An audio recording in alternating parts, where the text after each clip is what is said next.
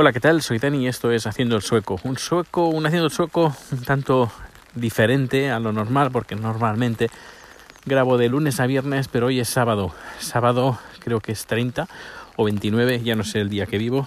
Um, vamos a ver qué día es hoy para ponernos en antecedentes. Pues estamos en, a día de... Dios mío. Uh, veintiocho. Sábado veintiocho de septiembre de dos mil diecinueve y estoy llevando a Rico a la escuela uh, para que para que aprenda, no, para que corra, porque a los fines de semana la escuela no abre y tiene espacio para correr y, y bueno, lo dejo así que corra un poco, porque cuando le, lo suelto eh, se vuelve un poco loco, en el buen sentido de la palabra, empieza a correr y necesita un poco de ejercicio porque está un poco gordito el pobre eh, y tiene que hacer ejercicio. Bueno, pues... Eh, acabé el día siguiente, creo que fue el jueves, no, el miércoles, uy, sí, grabé el jueves, pero no sé qué le pasó a Anchor, que me creó como un montón de borradores, como veinte o treinta, no sé, que he necesitado un buen tiempo para borrarlos uno a uno, y ahora sí, ahora parece que todo está bien. Espero que no me pase como el jueves, que grabé, estuve enrollando un buen rato, y luego cuando eh, quise subir el, el audio, pues no se subió. Eh, espero que ahora funcione y no tenga que volver a repetir el proceso, sino bueno, ya tendré que buscar otra, otra alternativa para grabar. Bueno, pues empezamos con los temas. Pues bien, empezamos a resumir un poco cómo ha ido estos días. El jueves me lo cogí libre porque el día antes trabajé dieciséis horas y media, así que bueno, creo que me merecía un descanso. Aunque a pesar de ese descanso estuve también atento porque, bueno, tenemos un cliente, una clienta, mejor dicho, que, que bueno, eh, ah, pidió unas producciones y estaba pendiente que me dijera lo que tenía que hacer. Y ah, me anuló tres entrevistas, no tres entrevistas, tres visitas. Y al cabo de un mes y pico se acordó pues que teníamos algo pendiente, después de enviarle un montón de mails, y pues, se quejó que no habíamos hecho nada. Y claro, mi jefe me llamó, me dice, Dani, ¿qué ha pasado? Y yo, pues mira, aquí tienes los mails, aquí tienes la cómo me anuló las tres uh, visitas, y claro, si esta, este cliente no me dice lo que quiere, eh, yo poco puedo hacer. A ver, yo puedo hacer lo que a mí me plazca, pero y eso requiere horas, horas y si no días de, de edición. Pero claro, una vez lo tenga hecho y le enseño y no le gusta, va a ser volver a empezar desde cero. Así que lo mejor es que me diga el cliente lo que quiera, que me mande los logotipos, que me mande la, un documento de con la imagen corporativa, logo, no solo logo, sino colores, eh, fuentes, etcétera, etcétera. Y yo con eso ya puedo basarme en, en hacer esas, esos vídeos de empresa. Y bueno, pues tuvo la entrevista y efectivamente pues estaba yo en lo cierto. Y ese mismo día, el jueves, ya, no, ya recibí lo que tenía que haber recibido hace como casi dos meses. Pero bueno, eso fue el jueves. El viernes todo bastante, bastante tranquilo dentro de, lo, dentro de lo que cabe. Yo delante del ordenador, editando sin parar. Esos, esos vídeos precisamente y, y otros vídeos también, que no, no es el único cliente, que tengo que hacer algunos trabajos. Eh, luego también el viernes, como cada viernes, hay eh, manifestaciones eh, por el tema de, de Greta, el, creo que se llama Fridays for, for the Future, y, y creo que esta, esta vez ha sido incluso más multi, multitudinaria que el viernes pasado, y, y parece, por lo que he estado viendo, que la cosa cada vez, cada semana, cada viernes se va, estar, se va haciendo más fuerte, más fuerte. He leído también muchas críticas, muchas críticas desde la ignorancia, porque bueno, tan solo hace falta entrar en su página web, la página web del movimiento Fridays for the Future, y ver lo que se pide, que tampoco es que sea mucho, eh, más bien se pide que los uh, todo lo que se acuerde o todo lo que ya se ha acordado en los en las charlas de empezó con las charlas de Río en el noventa y dos hasta entonces, pues que se cumpla, y hay muchos países que no lo cumplen. Y hay que cumplirlo, y es lo que se pide, ni más ni menos. Así que si queréis más información, echarle un vistazo a la página web.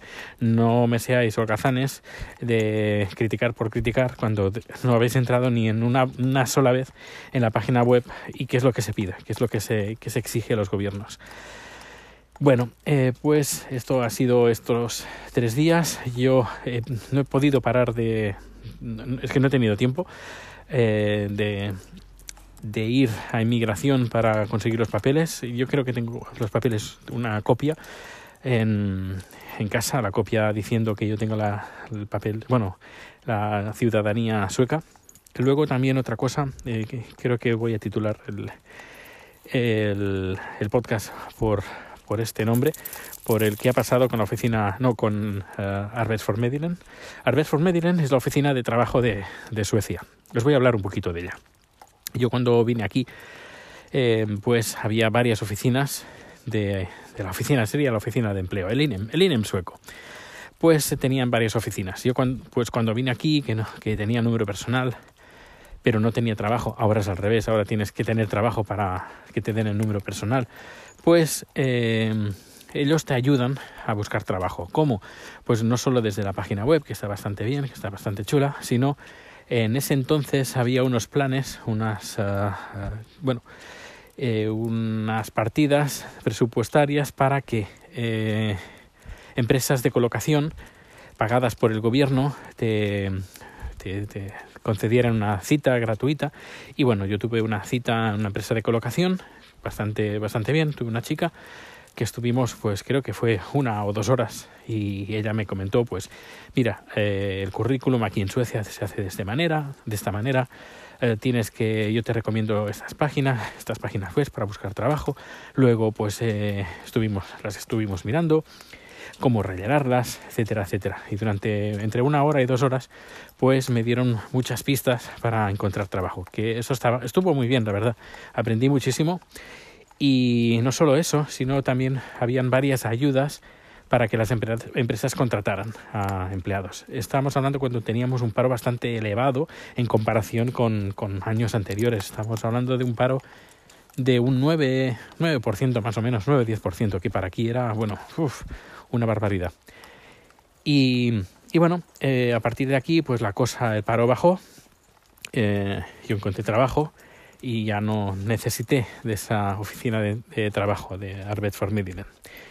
Pero eh, hubieron las elecciones y hubieron bastante presión para eh, directamente los, el partido de la extrema derecha, los partidos de la derecha pi- directamente pedían que se cerraran esas oficinas uh, porque no eran, eran un gasto enorme y que no hacían nada. Y yo, pues bueno, pues eh, luego entre esas veces que estuve sin trabajo, y fui otra vez a Arbetsförmedlingen preguntando a ver que, si había trabajo, si había un, alguna, si me tenía acceso a uno de esos cursos para darme pistas y todo, y me dijeron que habían recortado un montón el presupuesto para la oficina de empleo. Pues bien, eh, hace unos pocos días fui con Chad también a la oficina de empleo que tenemos aquí muy cerca de casa, una parada de metro, que incluso podemos ir andando si queremos, pero bien, fuimos y... Y la verdad es que hace unas semanas fui para preguntar y me dijeron que eh, Chad se tenía que, que registrar. Nos registramos desde la web y como ya estábamos registrados, pues como he dicho, hace unos días fu- eh, fuimos a, a ver si, si, si, no sé, eh, le podían ayudar a no solo encontrar trabajo, porque eso, eh, eso es el plan B, sino en ayudas, porque sé que hay ayudas para montar el propio, tu propio negocio y que te lo entrega a la oficina de empleo. Y nos dijeron que esa oficina y, se iba a cerrar y que las dos más cercanas, una está en Globen y la otra en Södertälje. Södertälje es una población que está como a quince a veinte minutos de aquí, es decir, que no es Estocolmo. Y la de Estocolmo es el Globen. Globen es el, gro- el globo, este, no, bueno, es un globo, es un estadio en forma uh, de globo, es el, el estadio... Eh, esférico más grande, creo que es el más grande del mundo, pues este, el Globen. Y cerca del Globen está la oficina de, de, de empleo. Y claro, nos dijeron, es que esta la van a cerrar ya. Y las dos únicas eh, oficinas de empleo que están abiertas son eh, cerca, son estas dos. Y claro, le dije, oye, ¿y qué ha pasado? No, es que han recortado más. Y yo, ¿más? Han recortado más. Y dice, sí.